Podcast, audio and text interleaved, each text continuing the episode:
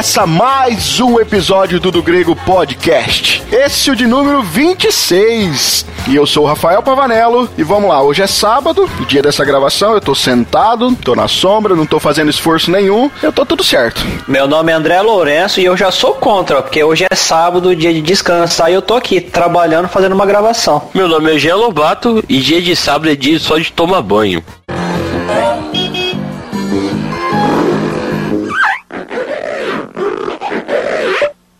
É isso aí, galera. Como vocês viram aí, o nosso título hoje é Devemos Guardar o Sábado? Sim ou não? Né?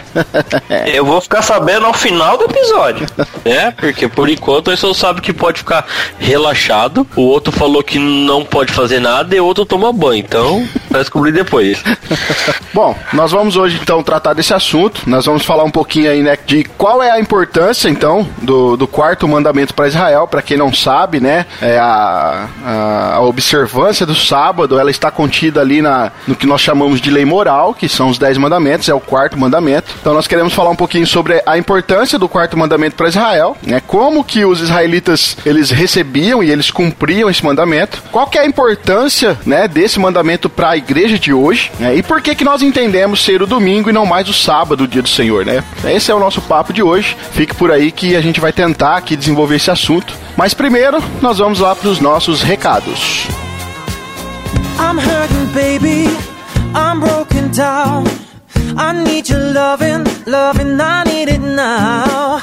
Bom, galera, nos recados de hoje, nós queríamos falar aqui um pouquinho sobre as nossas outras interações que nós temos com vocês, né? Além aqui do podcast em si. É, nós estamos também com um outro podcast. Se você tem acessado o nosso site, você percebeu aí que nós temos uma nova coluna, que nós separamos os, os podcasts teológicos dos podcasts de cultura pop, que é justamente a novidade que nós estamos aí no do grego. Faz o quê? Mais ou menos um mês que foi lançado esse episódio, André? Então, Rafa, mais ou menos um mês já que a gente lançou o nosso primeiro episódio, né, do DG Pop. E a nossa intenção é, mesmo que ainda sem saber e, fechar como podcast teológico, né, de que é pelo menos um por mês, o DG Pop a gente ainda não consegue fixar uma data, né, se ele vai ser a cada três meses, a cada seis meses. Já que a gente está gravando, é, gravou há mais ou menos um mês, lançou há mais ou menos um mês, a minha ideia é que pelo menos daqui a dois meses a gente já solte o próximo já, que quem sabe falamos um pouco de um aspecto redentivo em alguma coisa cultural. Porque a nossa ideia é utilizar coisas culturais, coisas de entretenimento, como filmes e séries e animes e coisas do tipo, para trazer verdades bíblicas que a gente possa encontrar nisso, né? Porque uhum. Deus ele fala e a verdade de Deus é a verdade de Deus em qualquer lugar. Então, a verdade não está só contida na Bíblia. Na Bíblia a gente tem a revelação, mas Deus também trabalha e exibe a sua verdade em todo o mundo, né? Inclusive através Sim. da cultura. Então, essa é, é a nossa aí. ideia, né? Então, a proposta inicial talvez nós façamos aí trimestral, é isso? Eu gostaria que fosse. Eu gostaria que fosse. Uhum. Mas se não não der trimestral, no mínimo semestral. Mas a minha meu empenho aqui vai ser para que seja pelo menos trimestral. É porque assim, eu já tenho mais ou menos em mente a ideia do próximo episódio, né? Que seria o segundo. Agora do terceiro eu não tenho nem ideia. então assim, ó, a dificuldade maior não tá só em, em, gravar, né? A dificuldade maior tá realmente de achar essa verdade de Deus e essa uhum. verdade bíblica em alguma coisa cultural. Mas é Deus vai nos dar essa sabedoria. Existe né? uma, existe uma ampla é, variedade de opções, né, cara, para assistir, para ler, e aí toma tempo. Justamente. Mesmo, né, ler é com você e com o Jean, né? Comigo é assistir. Mas assim, é que a, a ideia é, é, que eu não gostaria também de, de ser repetitivo. Embora que é, dá para gravar de várias, diversas coisas, diversos filmes, séries e coisas do tipo, é, normalmente a gente consegue encontrar coisas similares em todas elas. Então eu não gostaria de ser repetitivo em todos os, os episódios, entende? E trazer a, a, basicamente a mesma verdade em todos. Então a ideia é diversificar. E aí a, a dificuldade está um pouco nisso, nessa diversidade de trazer a verdade. Porque a gente consegue é, encontrar em, em diversos é, é, diversas coisas de entretenimento e cultural aspectos de verdade bíblica. Mas normalmente são aspectos muito próximos e muito perto do que um representa o outro, né? E aí fica muito. é, eu acho que fica. Não fica muito interessante se, se fizermos isso, né? Entendi. Legal. Pra você ainda que não ouviu o nosso primeiro DG Pop, acesse lá nós, o André aí junto com nossos outros integrantes aí da, da equipe, que é o Alan e o Wellington, eles estão tratando aí sobre a visão de comunidade em The Walking Dead. O episódio ficou excelente, ficou muito bom realmente o conteúdo. Nós tivemos um probleminha lá com microfones, né, André? Um ajuste de áudio e tal, mas a gente vai melhorar isso aí nos próximos episódios. É, já nos desculpem por essa falha técnica aí, mas como foi o primeiro, tecnicamente o nosso piloto, né? Então, por favor, nos perdoem por isso. Senhor Jean Lobato, estamos no Oi. YouTube, trazendo aí novidades agora na área literária, né? Estamos trabalhando lá com sistemáticas, com bíblias de estudo. É bom a galera ficar ligado no canal, né? Tem vídeo É semanal lá. É, toda semana nós estamos batalhando aí pra sair um vídeo por semana, né? Honrando nossos compromissos, né? Como nós prometeu. E tá legal porque essa série aí é uma coisa diferente que tem no YouTube, né? Porque é difícil você catar um canal que mostrou várias sistemáticas ou várias bíblias de estudo detalhadamente como nós estamos fazendo, né? E também agradecer o pessoal que tá se inscrevendo, curtindo e comentando lá no YouTube, né? É, Graças a. Deus o pessoal tá se interagindo bem com nós lá. Estamos ainda um canal pequeno. Para nós ser um canal grande, aí depende de você que tá escutando nós agora e acessar lá o do Grego Podcast no YouTube e se inscrever lá no nosso canal, né? É isso aí, você que, ou- que nos ouve aqui no podcast, mas ainda não conhece nosso canal no YouTube, corra lá, acesse o nosso, nosso canal lá, se inscreva no canal, tá? ative as notificações, os vídeos que você assistir, você pode deixar seu like, porque tudo isso ajuda no engajamento que o YouTube nos dá aí pra gente poder levar esse trabalho mais à frente. Mas, ó, querido disse- ouvinte, se você for Pois correr, deixa pra correr em outro dia, porque sábado não pode. Não, pra isso pode. pra isso pode.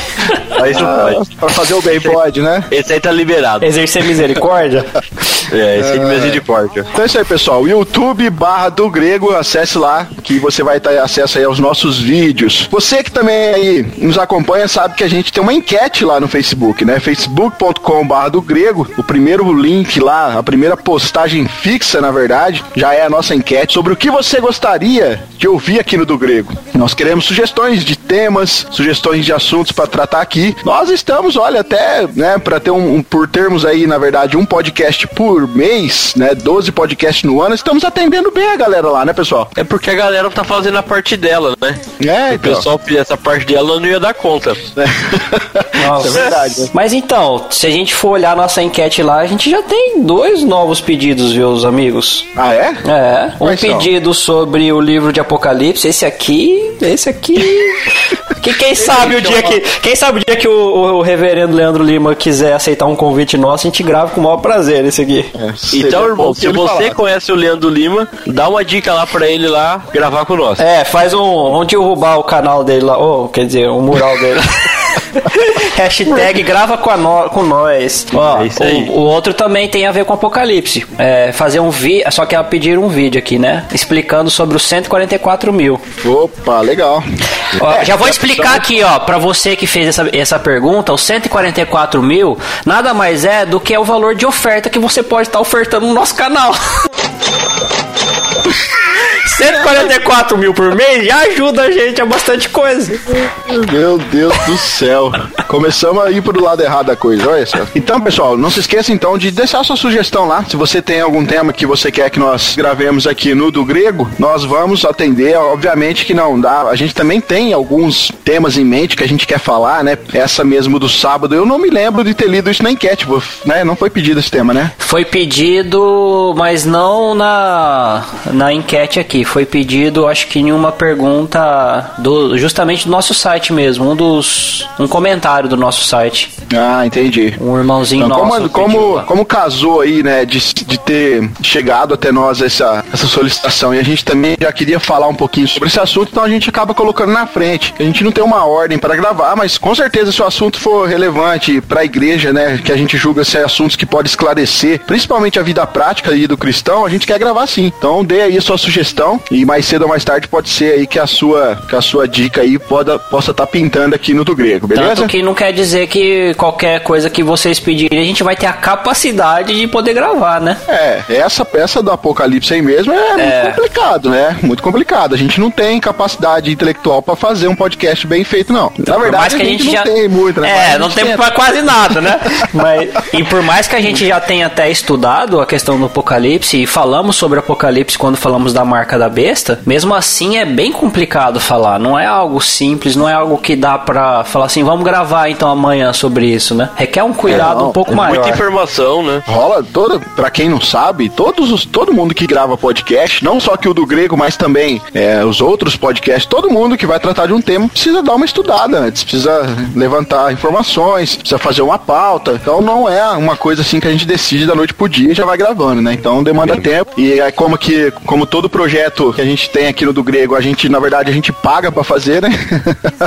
então a gente precisa aí de tempo também, porque a gente tem nossos afazeres aí, tem algumas prioridades, então nós não podemos estar gravando que nem um podcast semanal, onde a gente ia conseguir atender várias solicitações, né? Então não dá. Por enquanto a gente tá fazendo mensal e a gente vai continuar aí até Deus nos ajudar com melhorar nosso tempo, organização, mas até lá a gente vai atender sim os pedidos na medida do possível, beleza? Então vamos lá pro nosso 26 sexto episódio.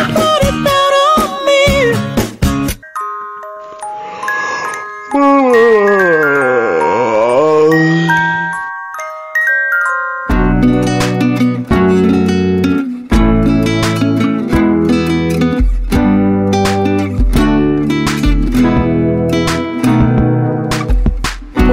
de cara aqui, eu acho que fica. Acho que seria interessante a gente já é, estabelecer algumas coisas, porque é, esse episódio, pelo menos aqui ao meu ver, né? Não sei vocês dois, mas ao meu ver, nós não temos a intenção aqui de fazer um episódio apologético, né? Ou seja, nós não vamos aqui ficar falando de outras instituições, de como que elas observam o quarto mandamento. Não. Nossa ideia aqui é uma abordagem mais bíblica, mais teológica, né? E como é que isso se aplica à nossa vida prática de hoje. certo? Justamente. É, nós não vamos Que entrar é em o mais detalhes aqui. importante, né? É, a nossa preocupação, na verdade, porque hoje em dia no meio cristão evangélico, eles não têm muito esse entendimento. Ou então cai no erro de, de achar uma coisa que a gente não deveria achar, ou cai num outro erro de desconsiderar totalmente o que a Bíblia quer dizer sobre o assunto. É isso aí. Nós sabemos que é, o quarto mandamento ele é um dia aí de descanso que foi instituído por Deus, né? Não foi instituído pelo homem. Foi isso é uma ordem de Deus. É um mandamento que tem uma grande importância na palavra de Deus, né? Nós, se nós estudarmos aí ao longo da história bíblica, nós vamos ver que muitas bênçãos é, ocorreram quando, quando o povo de Israel guardou esse dia, mas também tiveram vários castigos por quebrar, por não observar esse mandamento, né? E isso precisa provocar aí a nossa reflexão sobre a aplicação dos princípios, veja só, dos princípios bíblicos relacionados com o quarto mandamento. É mais especificamente isso que a gente vai entrar agora, então. Então vamos lá, lendo o nosso texto base aqui para esse início da nossa discussão, que é o texto de Êxodo, capítulo 20, dos versos 8 a 11. Vamos lá. Diz o seguinte: Lembra-se do dia de sábado para o santificar. Seis dias você trabalhará e fará toda a sua obra, mas o sétimo dia é o sábado dedicado ao Senhor seu Deus. Não faça nenhum trabalho nesse dia, nem você, nem o seu filho, nem a sua filha, nem o seu servo, nem a sua serva, nem o seu animal, nem o estrangeiro das suas portas para dentro. Porque em seis dias o Senhor fez os céus e a terra, o mar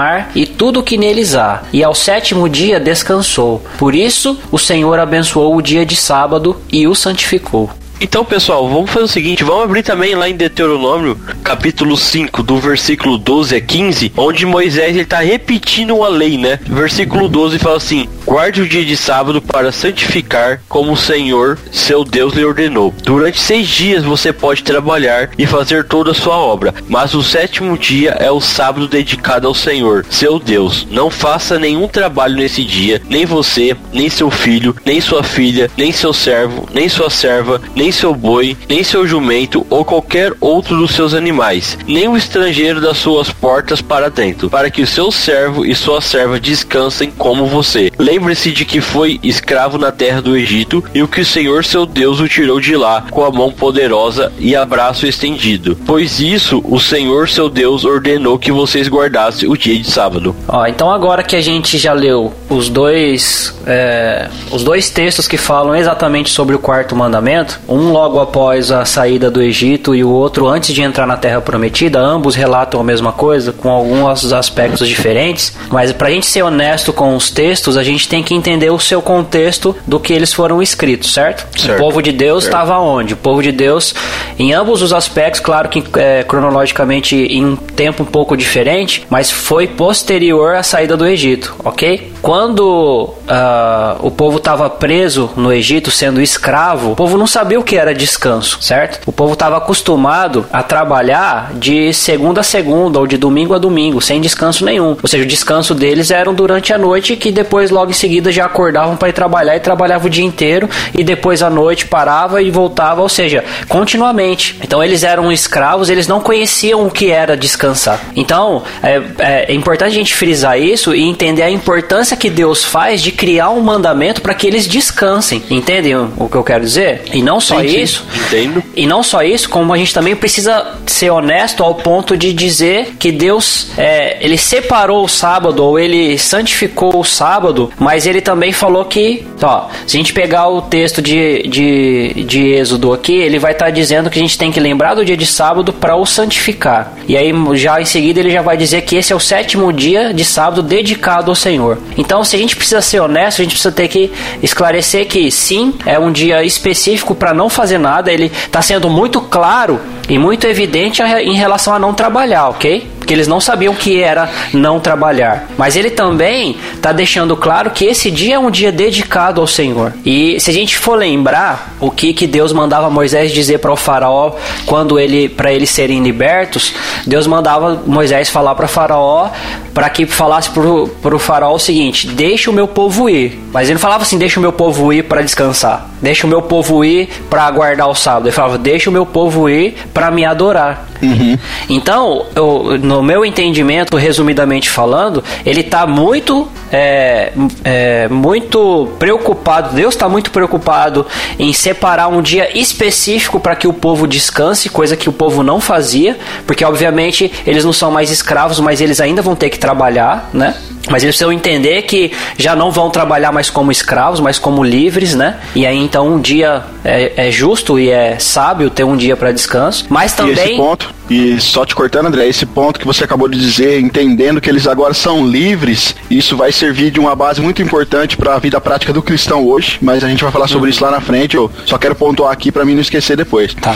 Sim. Então, além da questão do descanso, que, que Deus é muito taxativo com isso, nós temos outros textos também, que se puder, no mínimo, a gente vai mencionar. Deus é muito taxativo com a questão do descanso, por todo esse contexto que nós estamos falando e trabalhando, porque o povo não sabia o que era descansar. Mas também, na nossa honestidade na leitura e no estudo do texto, tem essa questão de que é um dia dedicado ao Senhor. Os, o- os hebreus nessa época, eles também utilizavam esse dia para algo relacionado à adoração, relacionado Inclusive, a culto, André, ou concentração do, do seu, no mínimo, no mínimo, a concentração desse dia também em pensamento ou em algo de atitude para o Senhor. É interessante porque nós, se nós corremos um pouco aí na, na história do povo, lá em Salmos, quando o Salmo 92 ele é escrito, ele é escrito como, eh, ele tem a, a ideia de como hino de gratidão a Deus, exatamente esse é o título, e o subtítulo lá diz que ele é um cântico para o dia de sábado. Então veja, e lá diz, né, bom é render graças ao Senhor, cantar louvores ao teu nome, anunciar de manhã a tua misericórdia, com instrumento de dez cordas, a som da lira, tudo.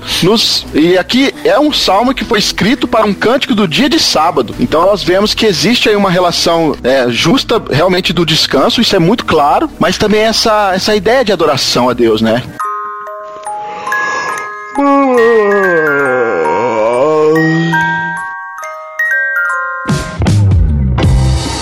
É, pessoal, só para deixar umas referências dos textos e para deixar uh, essa conotação de que Deus ele tinha uma preocupação muito clara e, e muito séria e enfática com a questão do descanso, ele deu diversas ordens relacionado especificamente ao repouso, né? Ao que a gente caracteriza a palavra do sábado como sabá, né? Que é descanso ou repouso, se eu não estou enganado, né? Vocês que são os especialistas aí do hebraico. É sim, André.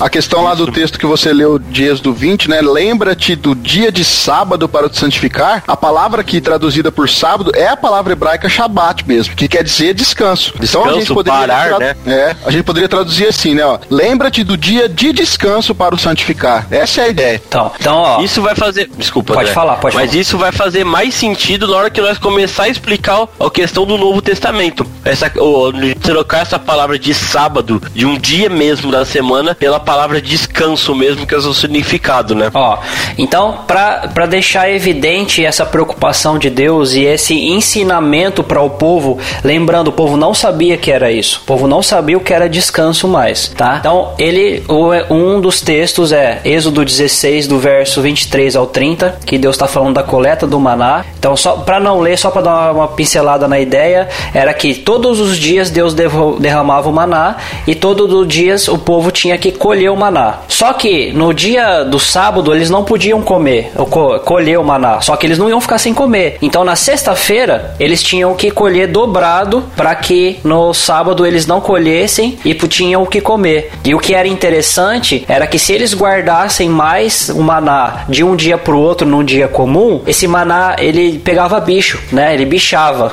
digamos assim. Agora quando eles pegavam da sexta para o sábado, é, o maná não bichava, não pegava bicho, porque é justamente conservante. justamente quando Deus derramava, né, na sexta-feira derramava com conservante.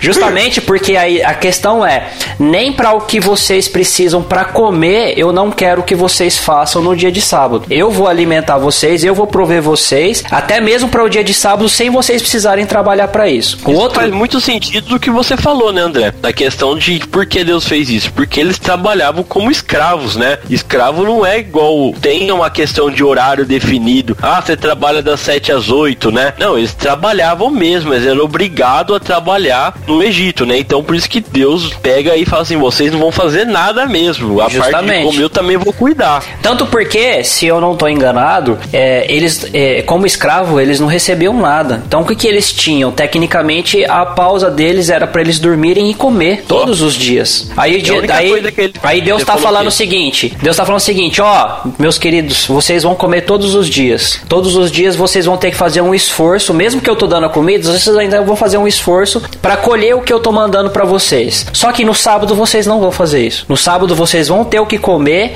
sem ter que fazer nenhum esforço para isso. Veja que grande diferença, né? Agora olha que interessante o que ele diz em Êxodo 23 do 10 ao 13, que é sobre até o, o é, todo sétimo ano ele tinha que ter uma pausa, tinha que ter um descanso. Ó, durante seis anos você semeará a sua terra e colherá os seus frutos. Porém, no sétimo ano, deixe a terra descansar e não a cultive, para que os pobres do seu povo achem que comer os animais do campo comam do que sobrar. Faça o mesmo com sua vinha e com seu olival. Seis dias você fará o seu trabalho, mas no sétimo dia descanse, para que descanse também o seu boi e o seu jumento, e para que a sua filha, a filha da sua escrava e o estrangeiro se revigorem.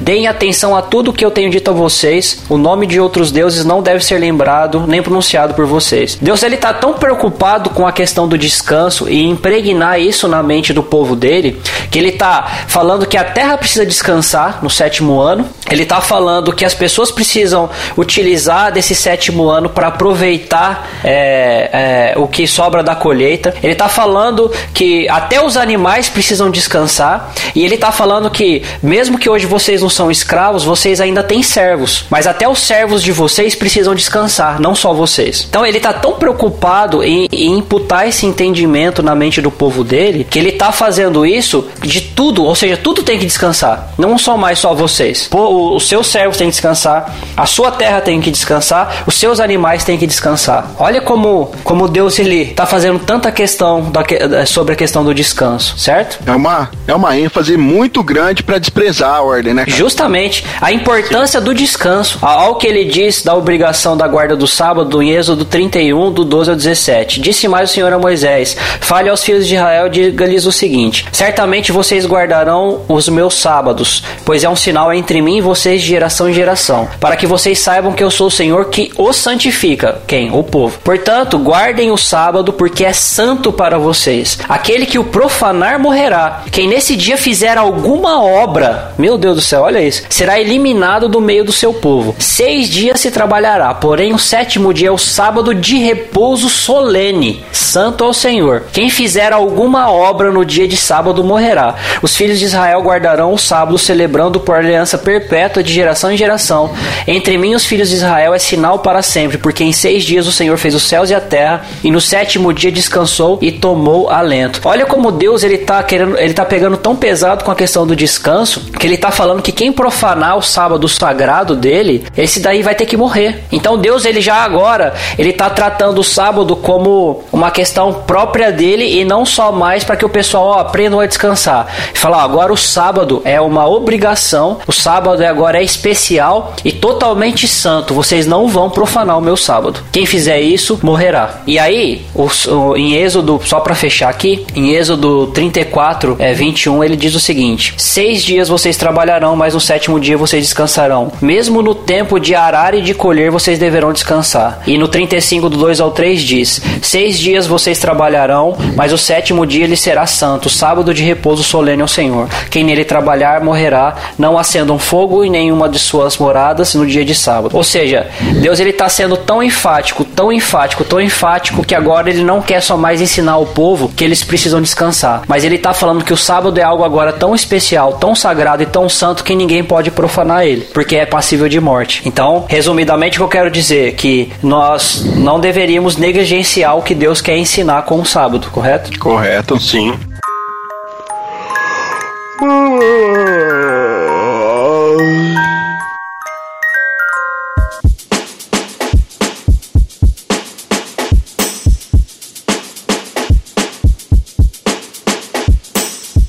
André, em relação ao texto de Êxodo, né, que você acabou de falar e mencionar vários versículos, né, vamos falar agora um pouco do contexto do lembrete da criação, do santificar. Que é do Êxodo 20, né, Jean, que a gente leu, né? Isso, Êxodo 20. Beleza.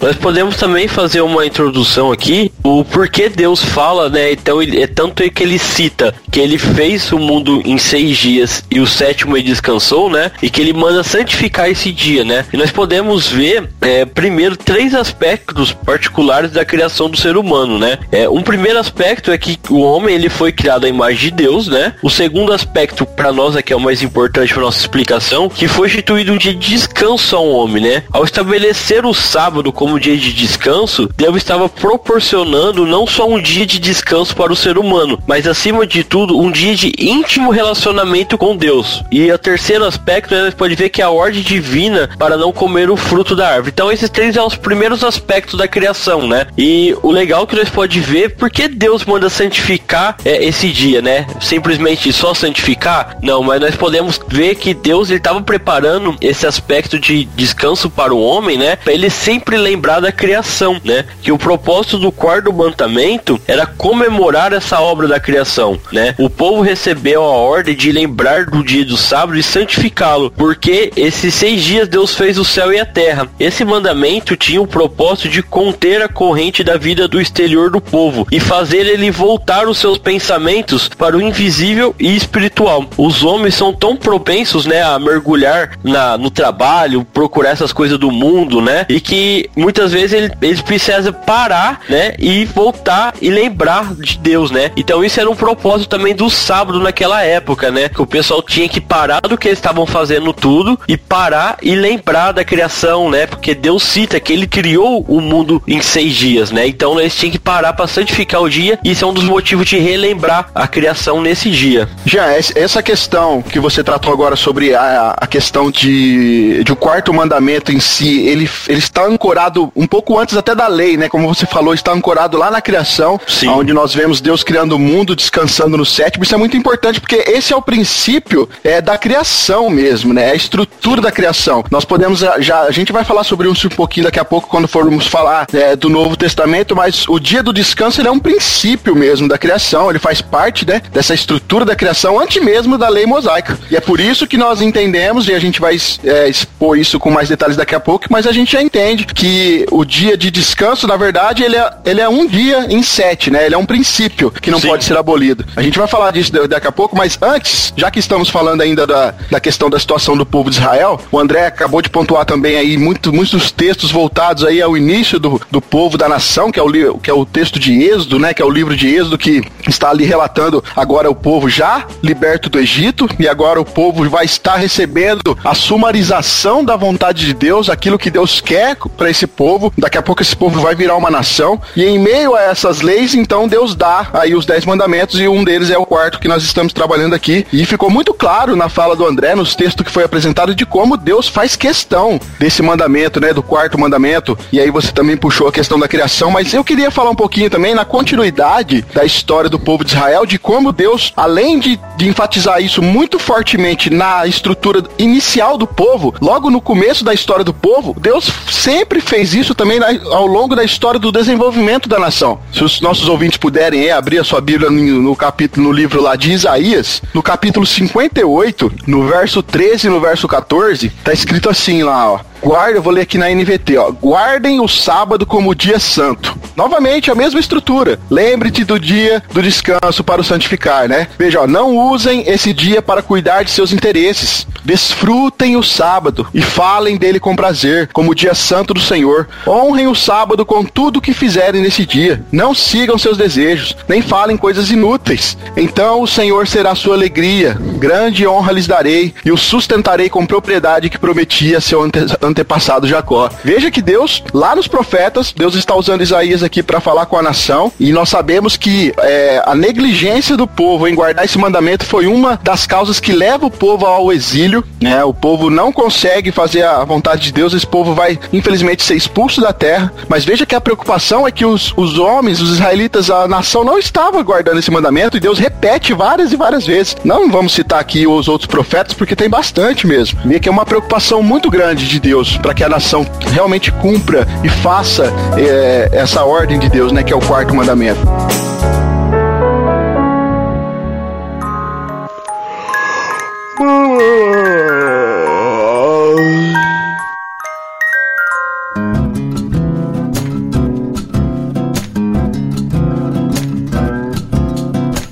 Agora, não só, né, na época dos profetas, mas como eu falei, o povo é desobediente, o povo vai pro exílio, né? A nação vai ser dividida nas tribos do norte e do sul. Nós sabemos aí, conhecemos a história bíblica, e aí posteriormente a isso, o povo vai retornar depois para a terra. E é interessante que no retorno da nação de Israel agora à terra prometida, lá em Neemias, nós abrimos o texto lá, Neemias capítulo 13, nós vamos ler do verso 15 até o 22. NVT também? NVT também. Olha o que está escrito lá. Ó. Naqueles dias, isso aqui Neemias falando, período já pós-exílio. Olha só. Naqueles dias vi homens de Judá trabalhando nas prensas de uvas no sábado. Também ajuntavam cereais que colocavam sobre jumentos e traziam vinho, uvas, figos e produtos de toda espécie a Jerusalém para vendê-los no sábado. Então os repreendi por venderem seus produtos nesse dia. Alguns homens de Tiro que moravam em Jerusalém traziam peixes e mercadorias de todo tipo. No sábado vendiam para o povo de Judá, e isso em Jerusalém. Assim confrontei os nobres de Judá e lhes perguntei: por que fazem tamanho mal profanando o sábado? Acaso nossos antepassados não cometeram o mesmo erro, fazendo nosso Deus trazer toda essa desgraça sobre nós e sobre nossa cidade? Agora vocês trazem ainda mais ira contra Israel ao permitir que o sábado seja profanado desse modo. Em seguida, ordenei que as portas de Jeru- Jerusalém fossem fechadas no dia antes do sábado, assim que começasse a escurecer, e só fossem abertas depois que o sábado tivesse terminado. Enviei alguns de meus servos para guardar as portas, a fim de que não entrasse nenhuma mercadoria no sábado. Os comerciantes e vendedores de vários produtos acamparam do lado de fora de Jerusalém, uma ou duas vezes, mas falei duramente com eles. O que fazem aqui, acampados ao redor do muro? Se fizerem isso de novo, mandarei prendê-los. E essa foi a última vez que vieram no sábado. Então ordenei que os levitas se purificassem e guardassem as portas para manter o sábado como como um dia sagrado. Veja só, Neemias entendeu aqui a preocupação da, da, da, de, do, da necessidade do povo de guardar esse mandamento. O povo estava realmente. já O Neemias fala que, olha, vocês não viram que foi exatamente isso que nos trouxe onde a gente está, e agora vocês estão repetindo os mesmos erros. Então veja que no início da nação de Israel, nós temos a preocupação e a ordem de Deus na santificação do sábado. Nós temos isso no profeta, que é o desenvolvimento da história da nação. Nós temos isso também lá em Neemias, que é um momento já pós-exílio. Veja que durante toda a história de Israel, a guarda do sábado é uma preocupação muito profunda que Deus tem para com seu povo. E como você pode ver, né, aqui em Isaías ele fala que o, o, os judeus, antes de, de ir pro exílio, né, eles descumpriu esse mandamento, né? Um dos motivos deles ir pro exílio foi por causa de não cumprir o mandamento do sábado, né? Exatamente.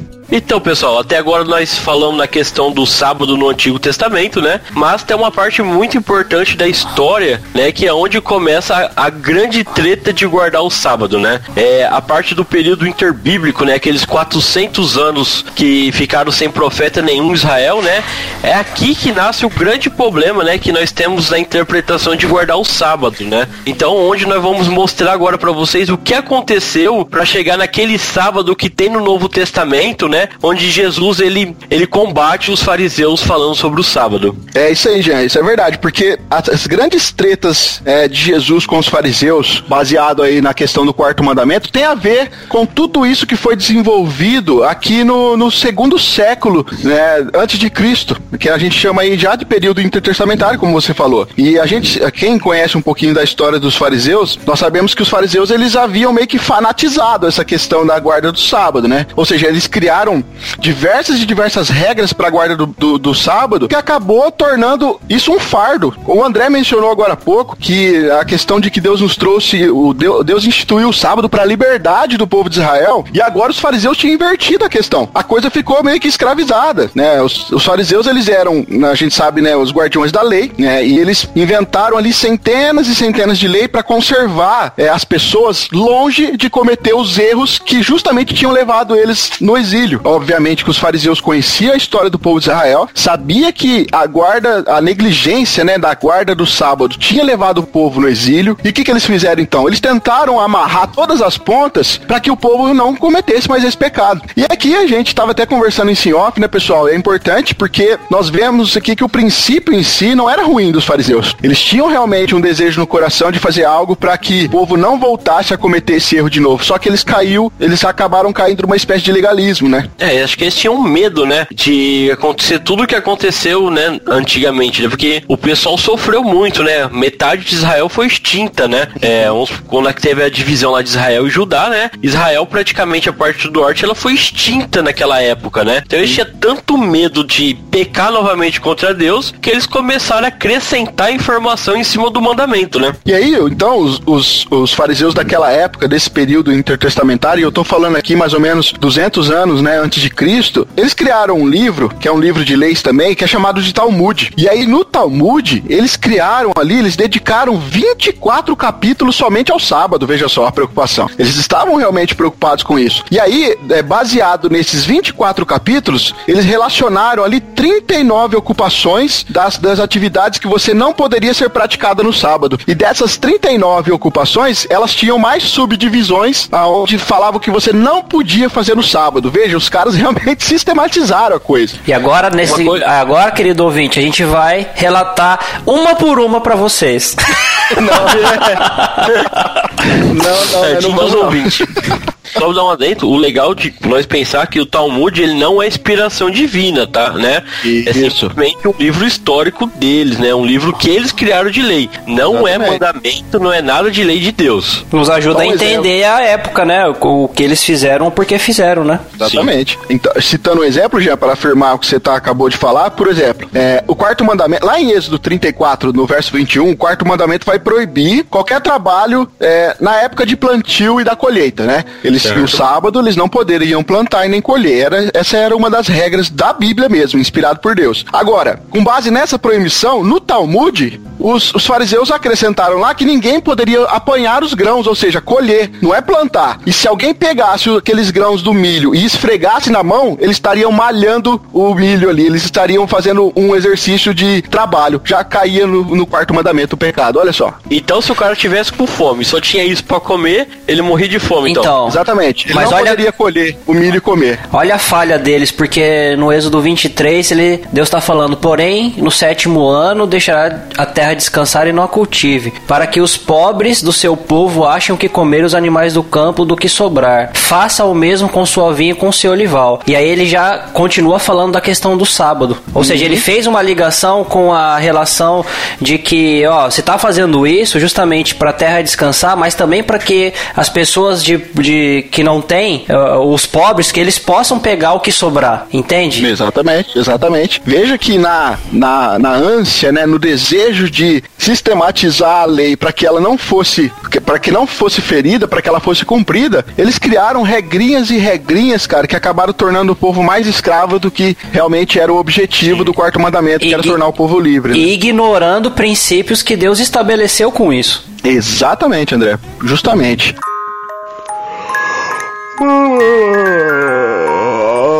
啊 Agora, isso eu falei que aconteceu 200 anos antes de Cristo. Só que nesse meio, nesse processo, a gente tem alguns registros históricos que mostra como é um absurdo isso que os fariseus fizeram. É, é bem conhecida, da- de quem está envolvido um pouco aí com a área, né, com a teologia, é bem conhecida a história da revolta dos Macabeus. Né? Todo mundo conhece um pouquinho dos Macabeus, é um livro, são, são quatro livros que nós temos aí registrados.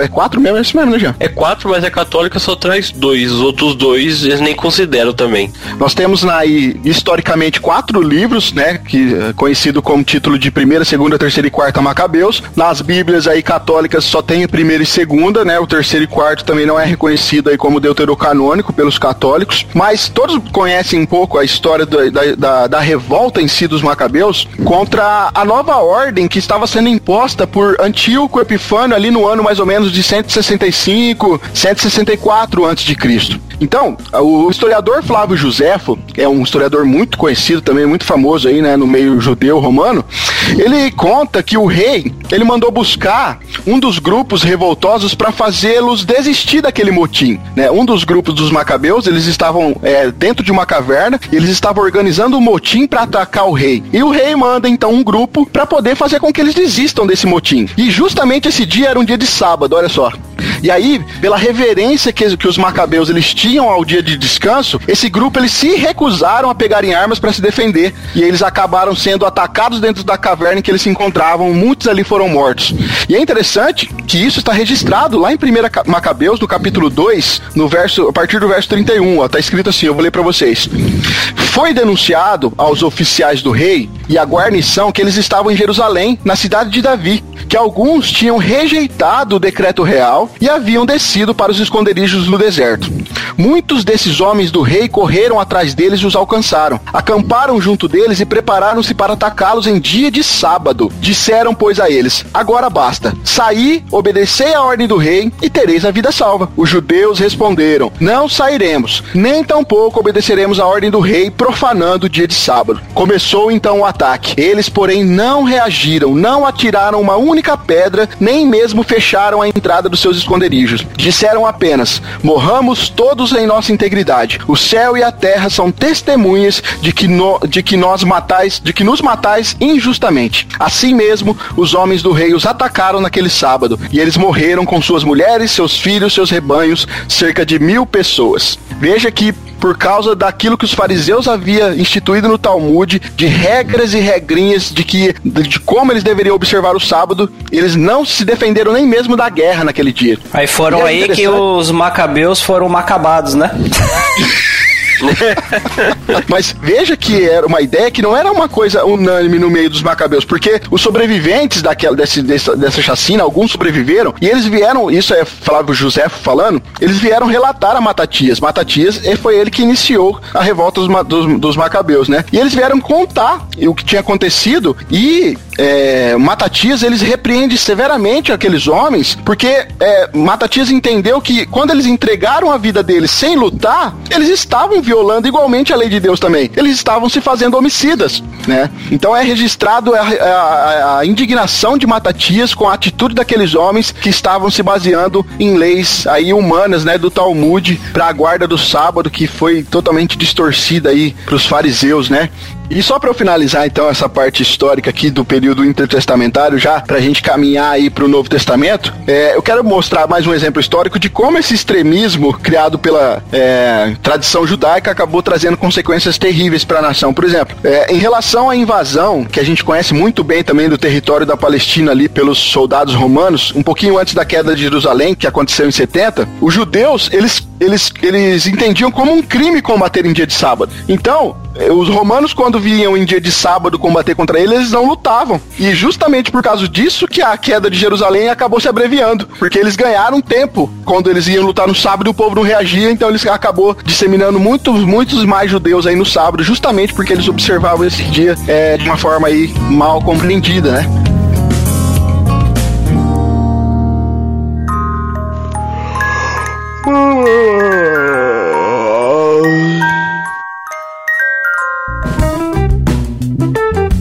Pessoal, agora então, é, a parte talvez principal que a gente quer esclarecer é como tratar hoje o sábado no meio cristão, né? Ou o que a gente chama o dia do Senhor.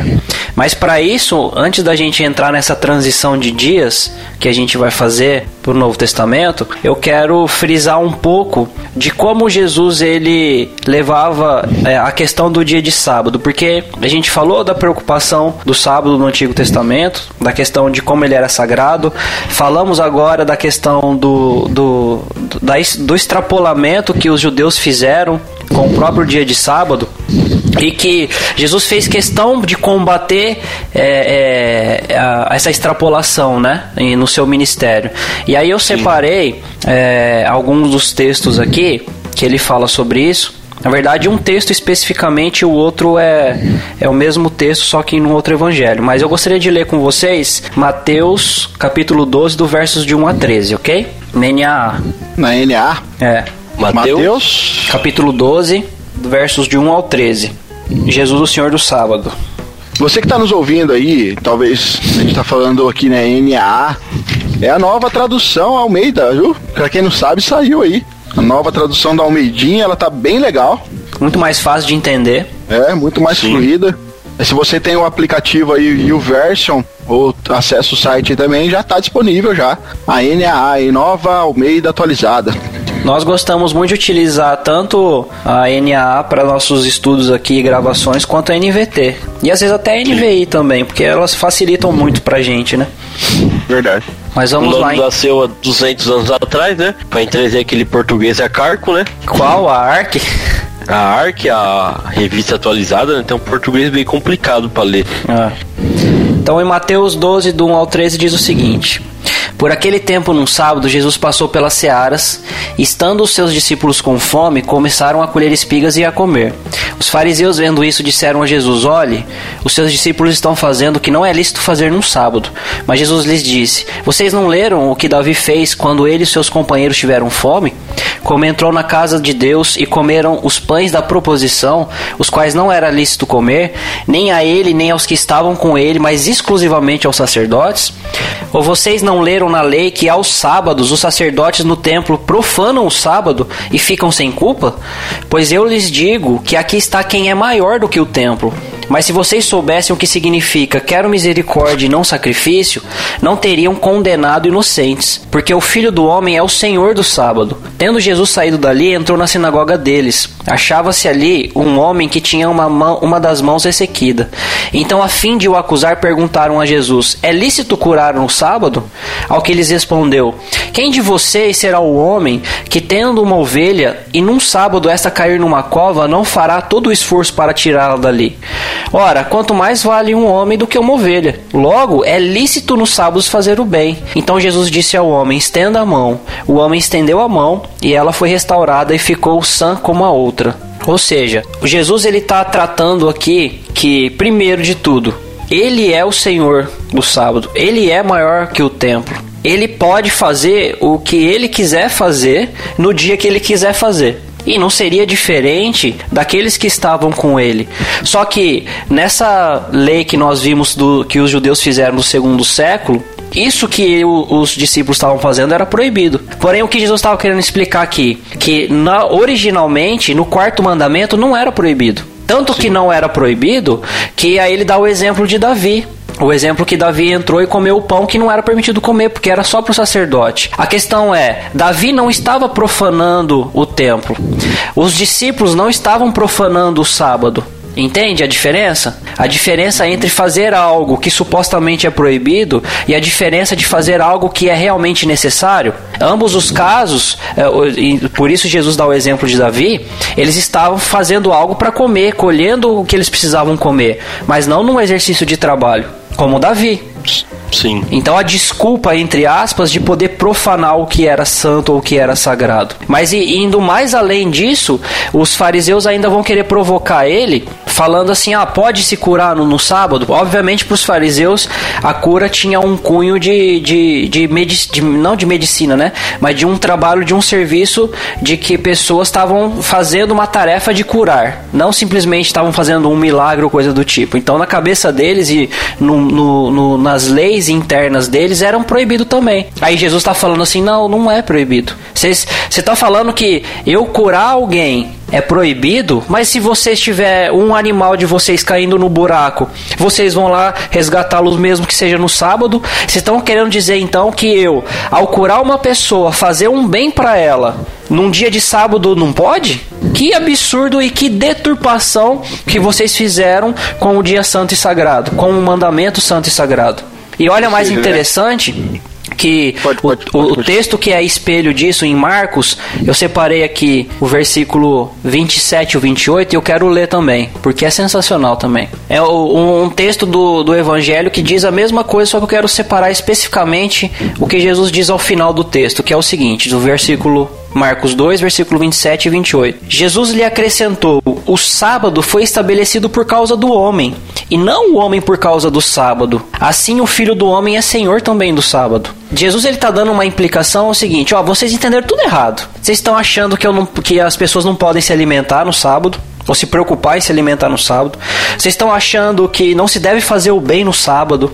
Ó, entenda o seguinte: primeiro, eu sou o Senhor também do sábado. Então eu tô falando que pode. Segundo, é, o sábado foi feito para o homem, não o homem para o sábado. Ou seja, o mandamento foi dado, não foi dado para que o homem se, é, que o homem caia de joelhos em relação ao mandamento, mas o mandamento foi dado em benefício do homem. Ou seja, o mandamento é para trazer um benefício, para trazer um repouso e um descanso para o homem e um momento separado para que o homem se detenha a pensar exclusivamente em Deus. Gente, vocês não entenderam nada. Mais uma vez, vocês não entenderam nada. Foi mais ou menos isso que Jesus quis explicar. E é isso que os defensores do sábado não entendem, né, cara? Porque eles querem fazer Jesus ser servo do sábado, né? né? Eles querem fazer os homens serem servos do sábado, mas eles estão invertendo a lógica que diz, que Cristo acabou de falar aqui, né? Que o sábado foi criado por causa do homem, e não o homem por causa do sábado. Justamente. É, ou seja, o homem ele não é escravo do sábado. E você pode ver, né, que Jesus está falando que o propósito do sábado é o dia de descanso, né? Que tinha intenção principal de restaurar a pessoa, e não de torná-la escrava do, daquelas regras e regulamentos como nós falou, né? Então você pode ver que Jesus ele sempre está se opondo ao legalismo dos fariseus, né? Que, que foi criado pelos homens que tornava um fardo na verdade, né? Justamente. Então na verdade nesse critério o, o sábado era tão trabalhoso porque eles tinham que parar de fazer as coisas e tinha que pensar no que fazer. Então você acaba mais trabalhando no sábado do que num dia normal. Então tava sendo um fardo o sábado do que ser um dia de descanso, né? Virou uma escravidão, né? Veja que aqui, então, os discípulos não estavam quebrando lei nenhuma do sábado do Antigo Testamento, certo? Não. Eles estavam quebrando leis da, da, da, da- da cria- de criação humana dos judeus, né? Daquele que eu já falamos aqui sobre o Talmud, né? O, o sábado em si não estava sendo violado. O quarto mandamento não estava sendo violado aqui. E olha que interessante, Jesus, ele tá falando, ele é o Senhor do sábado, né? Jesus, ele tava em missão nesse período. Os seus discípulos também estavam em missão com ele. A missão de Jesus era uma missão de misericórdia, era um exercício de misericórdia também, de proclamação ao do evangelho e de exercício de misericórdia, no caso de curar e libertar as pessoas. Eles, eles não entenderam que esse benefício, o fazer o bem, não pode ser menor do que um, um- um dia específico, entende? E aí é onde a gente vai trabalhar com a nossa questão já pro dia do Senhor. E aí os meus amigos podem me ajudar nisso.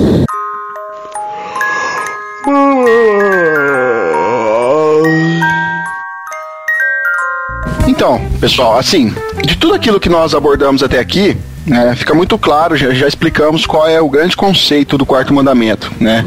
Segundo os textos que já lemos, agora com a Jesus deixando bem claro também a questão de, da- de como era a guarda do quarto mandamento. E nós falamos aqui também, né? O Jean comentou logo no início do episódio que o dia do descanso ele é um princípio, nós entendemos que é um princípio lá da criação, né? Que fez parte lá da estrutura da criação mesmo antes da, da lei mosaica entrar em vigor. E aí, é justamente nesse sentido, por causa desse princípio da criação, que nós entendemos, eu posso dizer aqui, é, com base histórica, que a igreja reformada, ela entende que um dia de descanso, ele não pode ser abolido. O princípio não pode ser abolido, tá? O princípio de um dia em sete que não pode ser abolido, porque ele faz parte da estrutura da criação. É uma Sim. coisa anterior à lei. Só Na que o verdade, é seguinte, uma coisa até biológica nossa, né, Rafa? Você pode, ver. É, a você vai, pegar vai e falar traba- disso. Você, você vai se matar se você não tiver um Sim. dia de descanso, né? Então, tipo assim, é Ah. uma coisa que o nosso corpo necessita, né? Deus pensou nisso, né? Agora, ele não pode, então esse dia de descanso não pode ser abolido da nossa vida. Só que é, nós não podemos dizer, então, que ele não pode ser modificado. Porque modificado ele pode. Porque Deus, Deus ele pode adaptar, ele pode aperfeiçoar a sua lei. O que Deus não pode fazer, e isso é muito devido é, ao caráter de Deus, ele não pode, por exemplo, abrogar a lei, ele não pode invalidar a lei, ele não pode apagar a lei, mas ele pode aperfeiçoá-la, tá? Porque é, ele é Deus, ele é o dono da lei, ele pode aperfeiçoar a aplicação da lei. E aí, cara, a gente vai ver que Jesus fez isso várias vezes tá, no Novo Testamento. Lá em Mateus 5, Jesus Cristo vai mostrar várias, vai fazer várias citações de mandamentos da lei moral, principalmente ali dos dez mandamentos, aonde ele vai trazer uma nova visão da lei. Por exemplo, nós temos ali em Mateus 5, no verso 21 e 22, né, que vai mostrar claramente que Jesus ele não está revogando a lei, mas ele está trazendo uma nova forma de cumprir, ou de como ela deveria, na verdade, ser cumprida, né? Para quem quiser ler depois, ele está falando sobre o sexto mandamento lá, né, do não matarás. Ali, Jesus Cristo não está anulando a lei. Na verdade, ele está detalhando ela. Ele está ali, de certa forma, ele está modificando para tornar ela mais eficiente. E Jesus pode fazer isso, por quê? Porque Jesus é Deus. Tá? Ele pode fazer isso. Ah, um outro exemplo também, para quem, para os nossos ouvintes quiserem ler, a gente não vai ler, senão a gente vai gastar muito tempo aqui, mas em Mateus 5, é, 27 e 28, ele vai falar do sétimo mandamento, que é o não adulterarás. Né? Ali Jesus Cristo vai mostrar agora é, um aspecto um pouco mais interior do cumprimento da lei, muito mais do que o exterior. Né? No verso 38, lá também ele vai falar sobre a lei de Italião, vai deixar muito claro também ali que Jesus Cristo não está abolindo a lei, ele está mostrando um lado mais complexo da lei, na verdade, né? Como eu já falei, ele pode fazer isso, por quê? Porque ele é Deus, ele pode adaptar a lei conforme a vontade dele. Nós temos também o, o texto que já foi lido aqui pelo André, já foi explicado, né, de Mateus 12, de como Cristo deixou muito claro isso. E aí, então, nós podemos entender que Jesus ele tem, baseado nesses textos que eu citei aqui, por favor, é, ouvintes, leiam os textos, né? Como eu disse, não dá tempo da gente ler tudo aqui pra gente não deixar o episódio já muito extenso, mais daquilo que ele já vai ficar. Mas nós vamos ver então que Jesus aqui ele a lei divina agora na nova aliança. Nós podemos entender que a nova aliança é um aperfeiçoamento da lei. E Jesus tem essa condição de adaptar a lei de acordo com seus propósitos. E aí, é nesse sentido que nós entendemos que o domingo é o sábado cristão. Que nós entendemos que o domingo foi adaptado por Cristo e posteriormente pelos apóstolos, pelos discípulos, agora para um novo tempo, né? Para uma nova situação histórica. Só que mantém o princípio da criação, ou seja, continua sendo um dia em sete. Ah, o princípio se mantém. Agora, quais então são as razões, né, que nós entendemos isso? Basicamente aí o nosso argumento pode para dizer que o domingo agora é o novo sábado. Eu acho e aí o, o Jean, André pode concordar ou discordar, ou podem me ajudar nisso aqui, mas eu acho que nós temos dois caminhos aqui. Um é o da afirmação ah, que o dia do Senhor agora no Novo Testamento passa a ser o primeiro dia da semana. E o segundo argumento que nós podemos usar também é da absoluta ausência de menção ao sábado após a ressurreição de Jesus Cristo, né? No caso, nenhuma preocupação em praticá-lo. Na verdade, Nem. às vezes de citar que ele não, não tem mais relevância como deveria ter, porque alguns judeus eles querem trazer algumas leis para que o povo, agora os gentios cristãos, eles comecem é, a praticar também, quando, quando os apóstolos vão conversar e falam assim, não, não precisa disso não. Isso. Sim. Então, o que se nós formos é, perguntar, tipo, poxa, o que que divide, né? O que que muda a história? O que que divide a história? É ah, Cristo. Exatamente. Né? É o marco da, ele é o marco de tudo. Né? Divide exatamente. a história tanto que tem depois de Cristo e tem antes de Cristo. Então, já tá aí. Então, e ele nasceu antes dele mesmo, né? É.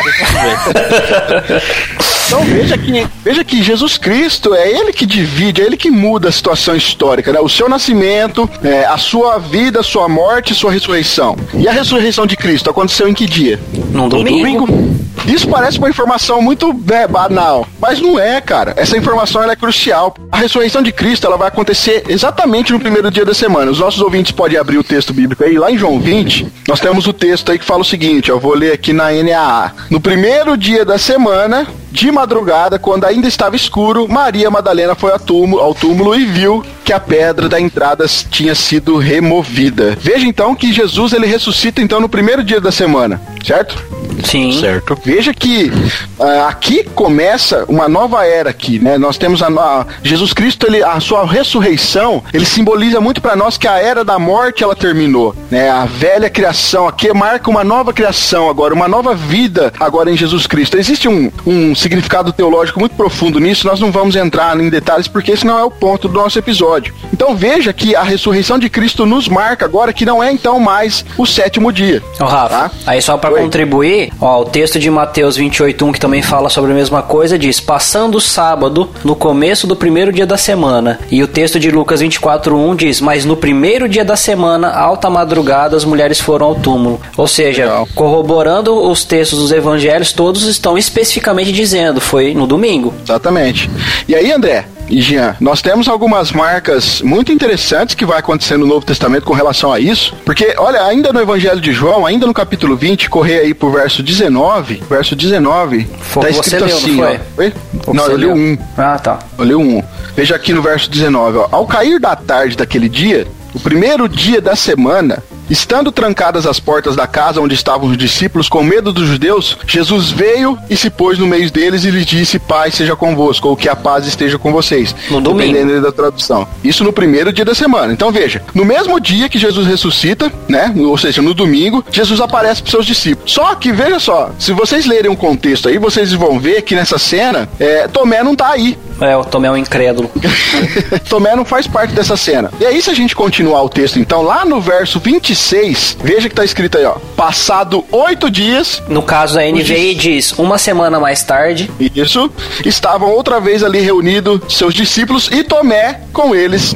Estando as portas trancadas, veio Jesus, pôs-se no meio deles e disse-lhes: Paz seja convosco. Veja aí, ó. Passados oito dias, ou seja, como o André também leu, uma semana depois, ou seja, no próximo domingo. No caso, só para dar uma esclarecida, é que os judeus, a contagem deles, eles pegam do dia, do primeiro dia para os outros dias. Diferente da gente, que a gente conta sempre um dia depois, né? Se a gente vai contar um dia depois, a gente fala sete dias depois. Os, os judeus, Isso. eles dizem, passado um oito dias, entende? Só Mas ele conta o, o, dia que tá como um justamente, dia Justamente, né? justamente. Por isso que a NVI já traz essa clareza, já falando para o nosso entendimento que é uma semana depois, uma semana mais tarde, né? Thank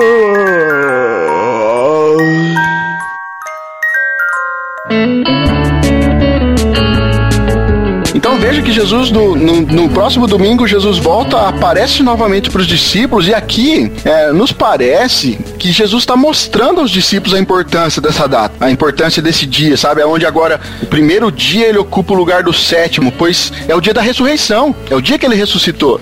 O dia Ou do seja, Senhor. Sim. A questão, cara, é que algo sem dúvida mudou no dia da ressurreição. Por quê? Porque, como nós falamos aqui, nós temos, olha, centenas, nós lemos aqui alguns textos do Antigo Testamento para vocês, mas nós temos centenas de menções, de ordens diretas pra, é, de Deus para que o sábado seja guardado no Antigo Testamento, nas leis, tá lá nos profetas, tá lá nos salmos. E aí, depois que, que Jesus ressuscita, nenhuma menção é mais encontrada. É zero. Ah, o que Jesus vai Nenhuma fazer menção. agora é guardar o sábado. Guardou o sábado numa gavetinha e falou assim: ó, deixa isso aqui pra lá, porque agora o negócio é o domingo, gente. É o domingo, é o primeiro dia da semana. Porque agora o dia é meu. É, e o interessante é porque assim, se, se Jesus ele não tivesse preocupado em, em frisar um novo dia, ele podia ter aparecido em qualquer outro dia.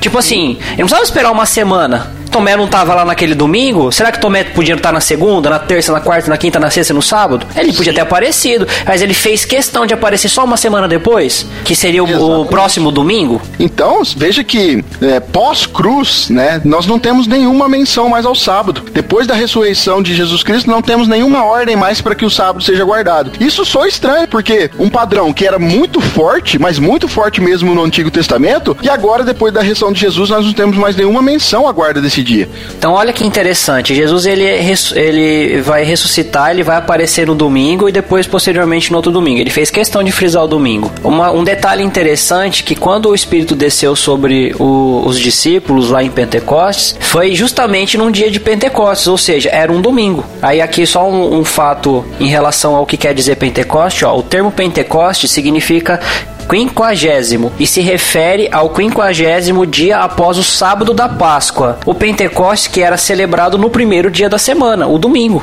Olha que interessante, o Espírito desceu, ou seja, Jesus tinha mandado os discípulos ficarem num lugar esperando descer do alto poder sobre eles e justamente cai no dia de domingo também isso. Interessante, né? Muito Interessante. interessante, muito interessante, né? Por que não caiu no sábado? Por que não caiu na segunda? Por que não caiu na Então. terça e assim por diante? Agora, André, ainda continuando então a história de Atos, é, lá em Atos 20, no capítulo, no capítulo 20, no verso 6, lá tá escrito assim, ó: Depois dos dias dos pães asmos, navegamos de Filipos e em cinco dias fomos ter com eles naquele porto onde passamos uma semana. Veja, Lucas tá narrando aqui, é uma das viagens do apóstolo Paulo, né? Onde eles vão passar uma semana no porto ali na cidade de Truade, tá? E aí, é bacana a gente notar nessa narrativa que eles ficaram uma semana no porto. E eles podiam fazer o que eles vão fazer no verso 7 em qualquer dia da semana, inclusive no sábado. Poderiam. Mas eles escolhem o domingo para fazer um culto. Veja o verso 7 agora, ó. No primeiro dia da semana, estando nós reunidos com o fim de partir o pão, tá? Veja aqui que é uma menção, né, à ceia do Senhor. E nós estamos vendo que houve aqui também uma pregação de Paulo. Uma pregação até longa, porque o no contexto aí, um, cara que chama Eutico lá, ele dorme, cara, cai da janela, ele morre, Paulo ressuscita ele, né? Veja é uma pregação muito longa de Paulo, mas veja que eles estavam é, navegando, eles atracam o, o- o barco, eles ficam no porto, ficam uma semana lá, e eles podiam fazer em qualquer dia esse culto, mas eles resolvem esperar a semana passar para fazer no domingo. Ou seja, já existe um entendimento, ou um pré-entendimento, ou, ou, ou algo que eles mesmos, entre eles, já estipularam e entenderam que seria o domingo o dia especial para isso. Exatamente. Paulo era um, um judeu, né? Paulo era extremamente rigoroso com a questão das leis. E por que que Paulo não, então não decide fazer isso no sábado e vai fazer num domingo? Porque obviamente eles já tinham esse entendimento de que agora o novo dia do Senhor era o domingo e não mais o sábado. Mais um texto que eu quero citar para finalizar isso. Ô, A Rafa, primeira é, Pois não, pode Posso falar? Gina. Só pra complementar, você pode ver que no decorrer do versículo, né? Que depois ele fala assim: Paulo que devia seguir a viagem no, no dia imediato, exortando-os e prolongou o discurso até meia-noite, né? E você pode ver que ele não para, né, de fazer as coisas que ele tá fazendo no dia do Senhor, né? Exatamente. Ele continua fazendo o que ele estava fazendo, pregando, né? E então nós podemos ver que a partir da narrativa da ressurreição de Jesus, né, acontecida no primeiro dia da semana, ou seja, no domingo, ele passou a ser o dia de culto e adoração do povo de Deus. Encontramos a declaração, né, em que os cristãos se reuniam e até celebravam a ceia do Senhor no primeiro dia da semana, como nós vemos esse exemplo aqui do versículo 7 do capítulo 20 que você leu para nós, né? Então Justamente. é muito importante nós começar a analisar essas questões para entender o porquê de mudar o sábado para o domingo, né? E essa é uma ideia aqui já em Atos, logo no, no início da implantação da igreja, mas olha, olha a primeira carta que Paulo escreve aos Coríntios, no capítulo 16, do verso 1 até o 3, é, nós vamos ver ali que Paulo está dando uma orientação para a igreja e ele vai voltar a mencionar novamente o primeiro dia. E aqui, nesse texto, ele está falando sobre, sobre arrecadar uma oferta para a igreja da Judéia, porque eles estavam passando fome por causa da seca que estava acontecendo em Jerusalém. Então, olha só, o texto diz o seguinte, ó: Quanto à coleta para os santos, fazei vós também como ordenei as igrejas da Galácia. No primeiro dia da semana, cada um de vós ponha de, é, de parte em casa, conforme a sua prosperidade, e vá juntando, para que não se façam coletas quando eu for. E quando tiver chegado, enviarei com cartas para levarem as vossas dádivas a Jerusalém, aqueles que aprovardes. Olha só que interessante aqui. Por que, que eles tinham que juntar o dinheiro no primeiro dia da semana? Não, não podia ser em qualquer outro? Sim, porque Entendeu? era o dia que eles se reuniam para adorar Exatamente, Deus. Exatamente, era o dia da reunião, né? De domingo em domingo, era para que eles irem juntando, para quando Paulo chegasse, o Paulo ia pegar esse valor e ia levar até a igreja de Jerusalém. Então veja, cara, que não foi preciso é, um novo mandamento, tá? O acontecimento histórico da ressurreição, que acontece no primeiro dia da semana, foi suficiente para que a igreja primitiva passasse agora a guardar esse dia como o dia do Senhor. Então você pode ver, Rafa, que agora, lembra que lá no comecinho nós falou que o motivo de santificar, de adoração, era criação, né? Sim, sim. Então, agora mudou o contexto. Agora o contexto de, de santificar e adoração é relembrar da ressurreição de Jesus. Lembrar uhum. que ele venceu a morte, que ele venceu o pecado e que através dele nós podemos ser salvos. Agora mudou o contexto do sábado pro domingo, os dias, mas também mudou a, a ordenança de adoração, modificou o, o que nós devemos adorar. Agora nós ainda continuamos lembrando da criação, mas agora o nosso foco principal é, é sempre lembrar de Jesus ressurreto, né? E mais um texto que a gente pode falar para se referir dessa troca, mas um dia específico onde justamente João ele dá esse é, esse termo de o dia do Senhor é em Apocalipse capítulo 1, verso 10, que diz o seguinte: No dia do Senhor achei-me no espírito e ouvi por trás de mim uma forte voz como de trombeta. Ou seja, no domingo, num dia específico, num dia de culto a Deus, num dia de, de separação de descanso, é nesse dia que João já conhece conhecia ele como o dia do Senhor e ele faz menção desse dia aqui. Interessante, André, que na tradução da Vulgata Latina, que foi escrito ali no ano 300, mais ou menos, e daqui a pouco a gente vai trazer também para finalizar alguns dados históricos que constam aqui logo do, de 100 anos depois de Cristo, de como a igreja ela entendeu essa transição do sábado para o domingo, mas no texto que você leu, ali onde diz, né, é, no dia do Senhor, a Vulgata Latina traduziu como Dominica Dai, ou seja, dia de domingo. Sabe? 300 anos depois, a, ali a igreja já estava entendendo que o dia do Senhor era o dia de domingo, né? Ou seja, já tinha entendido antes com os apóstolos, né? Mas aí Exatamente, foi esclarecer já, isso. Desse... Uhum, exatamente. Nós já lemos vários textos aqui, ficou muito claro que não tinha dúvida que Jesus mostrou que os apóstolos entenderam a igreja em Atos e depois em Coríntios e depois é, em várias outras igrejas já foram entendida essa transição, né?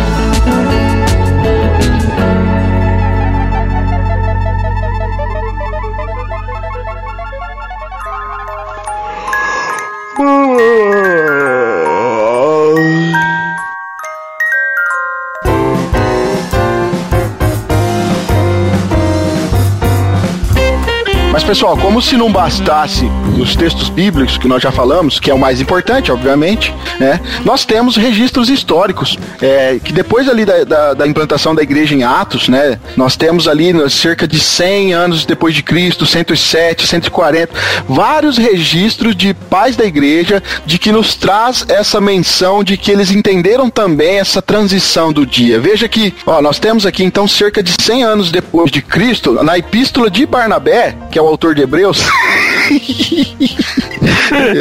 as heresias, as heresias. Nós temos aqui na epístola de Barnabé escrito o seguinte, olha: "Portanto, também nós mantemos o oitavo dia com alegria, o dia também que Jesus ressuscitou dos mortos. Veja que, né, 100 anos depois de Cristo, ainda se mantinha o um entendimento agora do domingo, né? Olha só, a epístola de Inácio, cerca de 107 depois de Cristo. Não vos enganeis com estranhas doutrinas, nem com as fábulas antigas que não são proveitosas, porque se nós ainda vivemos segundo a lei judaica, nós reconhecemos que não temos recebido graça. Portanto, aqueles que foram educados na antiga ordem das coisas vieram à posse de uma nova esperança. São mais, é, não mais observando o sábado, mas vivendo na observância do dia do Senhor, em que também a vossa vida surgiu novamente por ele e por sua morte. 107 aí depois de Cristo, né? Nós já temos registro aí de, da epístola de Inácio. E Rafa, para complementar essa parte histórica aqui, eu tenho uma frase aqui do Justino, né? Ele viveu do ano 100 até o 167 depois de Cristo, né? Então ele viveu muito próximo depois da morte dos apóstolos, né? No ano 150, ele fala, dá uma descrição de como é o culto na igreja primitiva, né? Ele fala assim, ó, no dia que se chama-se do sol, que é o domingo, né? O inglês é chamado de Sunday, né? Uhum. Lembra-se de uma reunião de todos os que moram na cidade ou nos campos. E aí se leem enquanto o tempo o permite, as memórias dos apóstolos e os escritos dos proféticos. Celebramos essa reunião no dia do sol, porque foi, foi o primeiro dia em que Deus, transformando as trevas em matérias, e fez o mundo, e também o dia em que Jesus Cristo, nosso Salvador, ressuscitou dos mortos. Então Muito então você legal. pode ver que Justino já tinha esse pensamento também da troca do sábado para o domingo, né? É. Então o que nós pode ver com essas três informações históricas que não foi o Constantino que trocou isso, né? Que muita gente fala que foi o Constantino imperador que fez foi. essa troca do sábado para o domingo. Já uhum. acontecia isso logo após a morte dos apóstolos, né? Olha, você falou de três, mas eu quero citar mais alguns aqui, ó. 194, 194 depois de Cristo, o Clemente de Alexandria. Ele, em cumprimento do preceito, segundo o evangelho, mantém o dia do Senhor, glorificando ao Senhor pela sua ressurreição. Olha, Tertuliano, 200 anos depois de Cristo. Nós tornamos solene o dia depois do sábado, em contradição com aqueles que chamam este dia o seu sábado. Irineu de Leão, cerca de 155. E olha só, Irineu de Leão, ele era discípulo de Policarpo, certo? Policarpo era discípulo do apóstolo João. Veja como tem uma relação muito próxima entre eles aqui. Sim. E ele diz, olha, o, mis o mistério da ressurreição do Senhor não pode ser comemorado em qualquer dia, senão no dia do Senhor. E somente nele devemos observar o descanso da festa de Páscoa. Cipriano, 250 depois de Cristo. Oitavo dia, isto é, o primeiro dia após o sábado é o dia do Senhor. Anatólio, 270. Nossa preocupação com a ressurreição do Senhor, que teve lugar no dia do Senhor, nos levará a celebrá-lo. Bispo, o, o bispo de Alexandria, 306. Mas o dia do Senhor nós celebramos como um dia de alegria, porque nele ele, o Senhor, ressuscitou. Então veja que nós temos vários, vários registros históricos muito antes de Constantino, como Jean pontuou, que já registram essa alteração aí do sábado para o domingo como dia do Senhor, né? Pessoal, então agora, já que a gente já falou do que a Bíblia diz, falando do que a história diz, tanto período do Antigo Testamento quanto do Novo Testamento, o ideal é, e o que, que a gente faz com isso tudo? Né? Na prática, isso serve para quê? Pra gente. Então, entrando na parte prática, eu queria falar de uma. O que o, o, o, reformador João Calvino falou nas suas institutas a respeito disso, do, da questão do sábado, ou como o cristão deve tratar o sábado, né?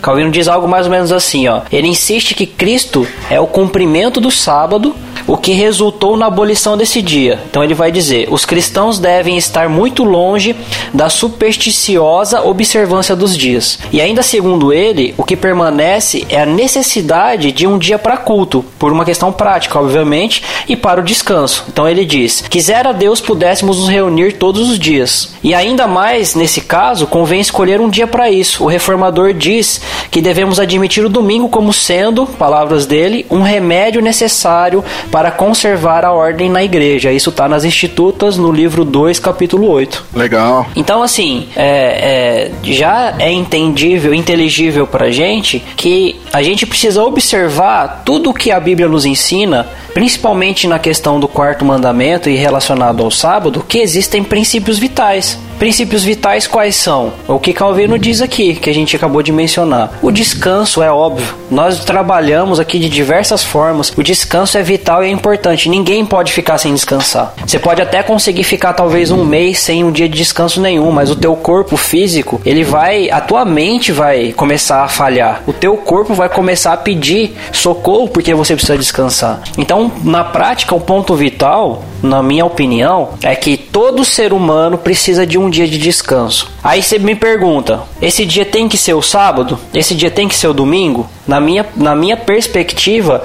no termo fisiológico, não. Todo mundo precisa de um dia específico, ou, não específico, mas de pelo menos um dia na semana para descansar. Se você A cons- ideia, é- a ideia é um dia em sete, né, André? Um- isso, um dia na semana. É, Isso. um dia na semana. Tanto que, às vezes, você pode não conseguir é, num dia numa semana e conseguir num dia na outra semana. Mas você tá tendo um descanso por semana. Entende?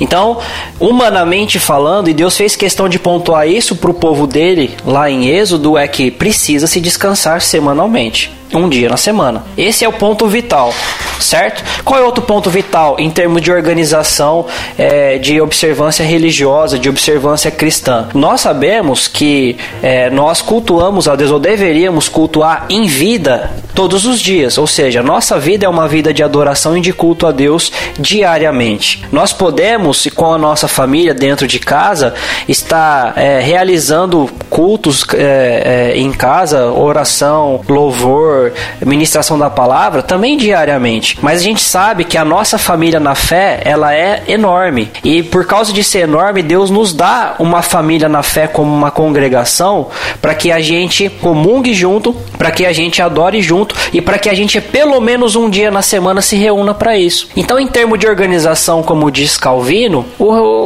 para a ordem como um remédio necessário para conservar a ordem na igreja, entendendo na direção do que os apóstolos nos direcionaram a partir de Atos, é que esse dia foi pro domingo.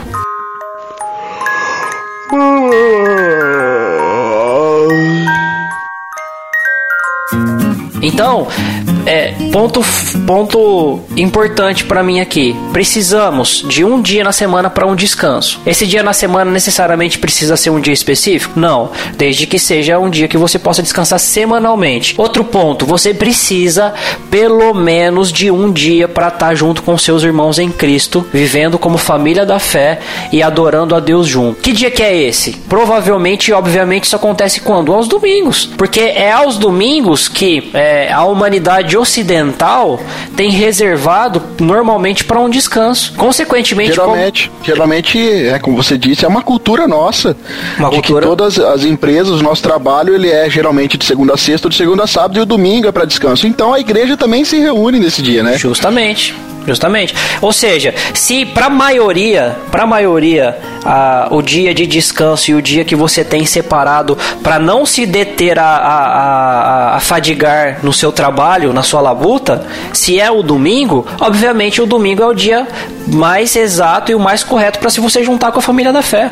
Então, André, você tava falando dessa questão, né, de guardar o domingo hoje como vai ter muitas pessoas que não conseguem fazer isso porque trabalham no domingo, né? E o legal que eu pesquisando, né, na pergunta 116 do Catecismo Maior de Westminster, né, é, e especificamente no, no catecismo comentado, né, pelo autor Jam Jamersers, mais ou menos assim que se fala o nome dele, né? Ele faz uma pergunta, né? Um comentário fazendo uma pergunta sobre a pergunta do catecismo. A pergunta é assim, ó: o quarto mandamento exige que se guarde o sétimo dia da semana, ou o sábado, ou como o sábado cristão, que é o domingo, né? Ele fala assim: não, é claro e verdadeiro que o sábado do Velho Testamento era no sétimo dia da semana, mas o quarto mandamento não exige isso. Ele ordena que se trabalhe por seis dias, mas não especificamente em que dia a semana deve começar. O quarto mandamento exige que se guarde como sábado, o sétimo dia, depois de seis dias de trabalho. Mas isso não implica em que dia tenha de ser necessariamente no sétimo ou no último dia da semana. A prática cristã de trabalhar de segunda-feira até o sábado, né, de seis dias, para depois guardar o primeiro dia da semana seguinte, como o sábado cristão, que é o nosso domingo, né, está de acordo com a exigência do mandamento. E Então, você que trabalha de,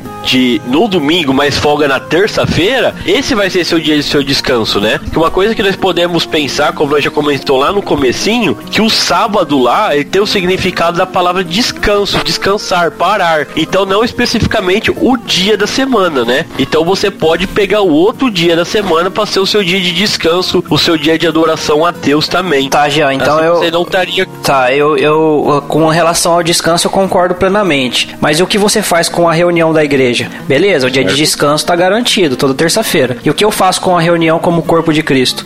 se a tua igreja tiver culto na, na, na terça-feira, você vai no culto. Ou você pode ir no grupo pequeno, ou simplesmente você pode pegar, no- pegar um dia para ser o seu dia de estudo, o dia que você vai ler a Bíblia, vai estudar a palavra de Deus com a sua família, assim por diante você pode fazer. É, eu já acho que eh, em relação ao unir-se à igreja não, não se enquadra. Eu já acho assim que, e obviamente a pessoa não vai trabalhar 24 horas no domingo, né? Normalmente Isso, quem trabalha no Isso- domingo. Isso, que- isso que eu ia comentar. Ele Geralmente vai no- os noite cultos são também. à noite. Justamente. Geralmente os cultos são à noite e são raras as exceções de pessoas que trabalham no domingo à noite, né? Talvez ele trabalhe durante o dia E- domingo, mas ele pode estar cultuando à noite. São raras, raras as exceções. que Existem vai igrejas que né? vão te fornecer é, mais de um dia da semana de, de culto, de culto conjunto, vários, de culto coletivo. Vários, vários horários até no domingo. Tem culto de manhã, à tarde e à noite, justamente para atender a demanda, né? Então fica E, eu- e hoje as igrejas, a maioria das igrejas trabalham com a questão de grupos pequenos também, né? Os grupos no lares, onde a pessoa pode se envolver É um e culto em participar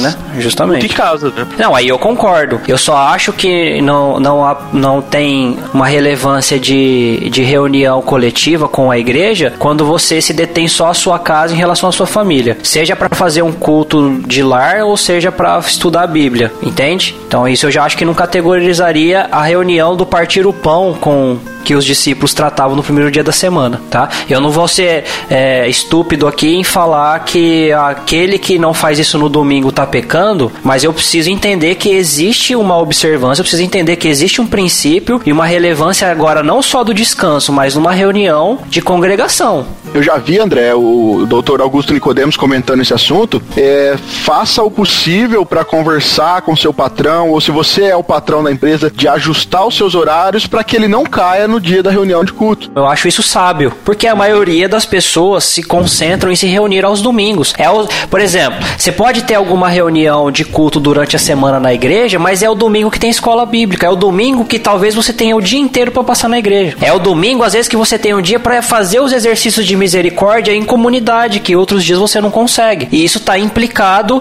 em fazer o bem que Jesus falou no dia de sábado. Se você pode e tem condições, Claro. pode Então, fazer isso altere. Não vamos, não justamente, não vamos tratar de uma maneira leviana, falando que você tem a obrigação, ó, de uma maneira leviana, falando assim, não se preocupe em se reunir com a igreja. Não, Não. longe disso. Nem, tão, nem ao ponto de sermos legalistas e falar, vocês não podem trabalhar os domingos porque vocês têm que ir para a igreja.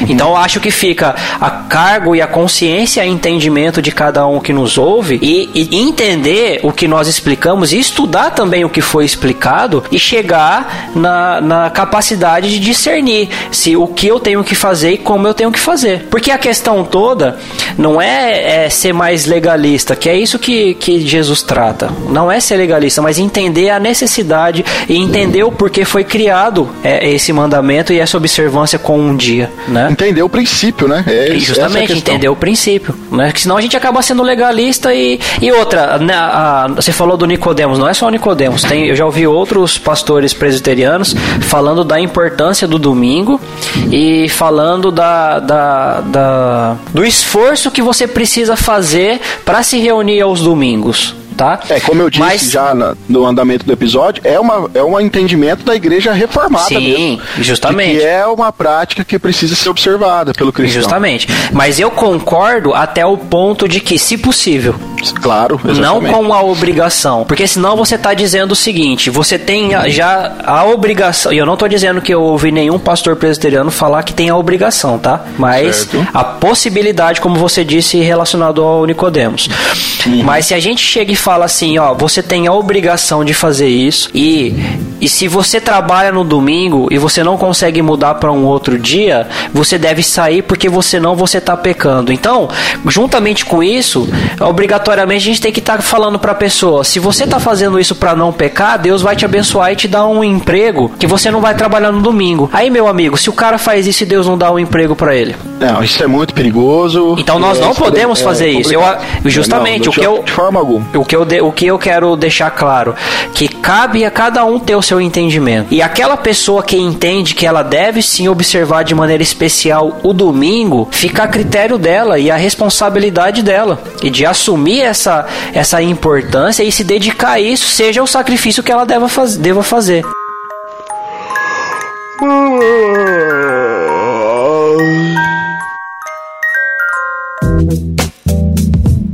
Agora, ainda tratando de uma questão prática, lembra quando Jesus falou da questão assim, é, lá no quando ele disse que ele é o Senhor do sábado, que ele falar que os sacerdotes profanavam o sábado? Nós não podemos ser legalistas falando que agora o domingo tem essa questão estritamente sendo o, o, o único dia, porque todos os dias são igualmente santos ao Senhor, ok? Ok tá? Mas aí tá, se a gente fosse tratar por isso e falar assim, não, que a igreja, quem a teologia reformada, ela trabalha com o aspecto de que realmente tem que ser o domingo e que não é, é que não é exageradamente, né? Ela não faz exageradamente, mas alguns podem dizer que faz. Mas eu, eu discordo desse ponto. A, a, a, os reformados eles não exageram com isso, porque os nossos reverendos eles profanam o domingo nesse aspecto. É, e é, na segunda. Justamente, entre aspas falando, tá? Pelo amor de Deus, eles uhum, não profanam claro. o domingo. Eles estão exercendo o serviço de misericórdia, tá? Mas eles trabalham no dia de domingo. Se o dia de domingo não pode trabalhar, por que eles trabalham? O serviço deles é ministrar. Assim como os sacerdotes faziam. Assim como, sacer... como Jesus disse, que eles profanavam o sábado. Então, qual que é a questão? O, no dia de domingo, que é o dia da reunião, os reverendos, os pastores, eles precisam exercer a sua função de trabalho no domingo. Então, eles, estão eles não estão quebrando o mandamento mandamento nenhum, eles estão exercendo é, a misericórdia no domingo, eles estão se reunindo em congregação em domingo, ou seja, cultuando ao Senhor aos domingos, e aí, por entender que ainda eles precisam de um dia para descansar, a maioria dos pastores presbiterianos eles folgam na segunda, ou seja, eles também têm um dia que não é o domingo para descansar. Então, eles, o, o, o, as pessoas que entendem e levam com seriedade a teologia reformada, entendem os princípios, que é o que a gente está querendo é, marcar aqui, entende? Então a gente não pode levar como uma legalidade, não pode levar algo ao extremo, mas a gente não pode ignorar o que Deus quer ensinar com isso. Aí só por uma questão prática, é, é, ouvintes, o que o André faz com o domingo dele ou até mesmo com o sábado? Eu me esforço para não trabalhar e não exercer trabalho nenhum na, nos domingos, a não ser aquilo que for fazer o bem né? Que é algo fora do contexto de igreja, que às vezes pode acontecer. Se eu entendo que é fazer o bem, então eu exerço a misericórdia nesse dia. Mas o que, que eu posso fazer? No domingo, eu praticamente estou na igreja o dia inteiro, pelo menos a manhã inteira e a noite inteira. Então, eu estou praticando e estou comungando com os meus irmãos aos domingos, que é algo que a maioria tem. Eu tento descansar no domingo à tarde, que é o meu próprio descanso. E quando muito, e se eu consigo, que aí eu quase sempre eu consigo, aos sábados de manhã também descansar o meu corpo físico. Então eu como indivíduo, eu tento descansar, se possível até mais do que um dia quando dá, ou mais do que um período no caso, né, no sábado de manhã quando possível e no domingo à tarde quando possível. E no domingo eu tô com os meus irmãos reunidos. E quando possível eu tô outros dias com os meus irmãos reunidos, mas no mínimo o dia de domingo. É, na, no meu caso, na, se eu for dar o um exemplo prático aí para vocês, não é muito diferente do André. É, no meu caso, eu trabalho aos sábados de manhã também né? E geralmente aos sábados à tarde a gente tá ou estamos trabalhando com podcast, eu tenho alguns outros afazeres. No domingo eu também, sabe, eu sempre eu prezo para é, reservar esse dia realmente para estar na igreja, tanto que nós estamos a parte da manhã toda sempre na igreja. E à tarde também é o meu período de descanso, é o período que eu descanso para retornar à noite pro culto público, né, junto com toda a igreja. Então, é, essa é a vida prática. Eu tento também, eu tenho, nós temos o, eu e o Jean trabalhamos junto com prestação de serviço, a gente tenta fazer o possível para não marcar serviços nos, nos, dias de domingo, porque gente sabe dessa importância, né, de observar esse dia justamente para estar com nossos irmãos e para descansar, porque na segunda-feira a gente tem que voltar para a labuta. Então é necessário, é estritamente é, é, a grande ênfase do quarto mandamento é o descanso, é a gente descansar, sabe? E para deixar aqui uma reflexão para vocês, que foi algo que eu li e algo que eu refleti, algo que me marcou, é, eu acho importante deixar aqui para finalizar a minha parte no, no, podcast de hoje, mas é importante que na, o sábado era um benefício para o povo de Deus, justamente no antigo Israel. E Deus, quando ele está criando todas as coisas, ele para no último dia e ele não cria mais nada, ele simplesmente contempla aquilo que ele fez e ele diante da, de toda a criação, ele retorna toda a glória para ele, tudo aquilo que ele criou foi bom. Isso me leva a pensar que será que nós temos parado um dia da nossa semana e temos pensado nos outros seis e temos feito um filtro, uma análise se tudo que fizemos foi bom, se aquilo que fizemos foi para a glória de Deus, se nós estamos realmente cuidando da nossa família, da nossa vida, do nosso trabalho, justamente parar nesse dia para descansar, para também glorificar a Deus, mas para fazer essa reflexão de se todos os restantes dos outros dias da semana nós estamos fazendo algo que realmente é relevante para nossa vida. Então fica aí para reflexão pessoal de cada um. Eu também não tenho muito o que falar diferente dos dois, né? A questão de descansar no domingo, é, frequenta a igreja de manhã e à noite, né? Sempre tiro meus a tarde do domingo para descanso. Quando eu posso no sábado à tarde também, porque eu trabalho de manhã, eu tento descansar o máximo possível, né? E o mais uma coisa que vocês têm que ficar em mente aqui é que nós estamos falando de guardar o domingo, né? Ir para a igreja, descansar, é diferente do que muitas seitas hoje fazem com o sábado, né? Como nós explicou com os fariseus, que você é obrigado a não fazer nada, a não trabalhar. Então, tipo assim, não é pecado você muitas vezes lavar uma louça na sua casa no domingo. Não é pecado você varrer a tua casa. Então, tipo assim, tem pessoas que levam isso ao extremo como os fariseus faziam. Isso é errado, né? Você tá fazendo uma coisa normal dentro da sua casa, né? Então eu penso que muitas vezes as pessoas acabam colocando regras em cima de guardar o domingo também, né? Que não deve fazer nada a não ser ir pra igreja e descansar. Isso também é errado, né?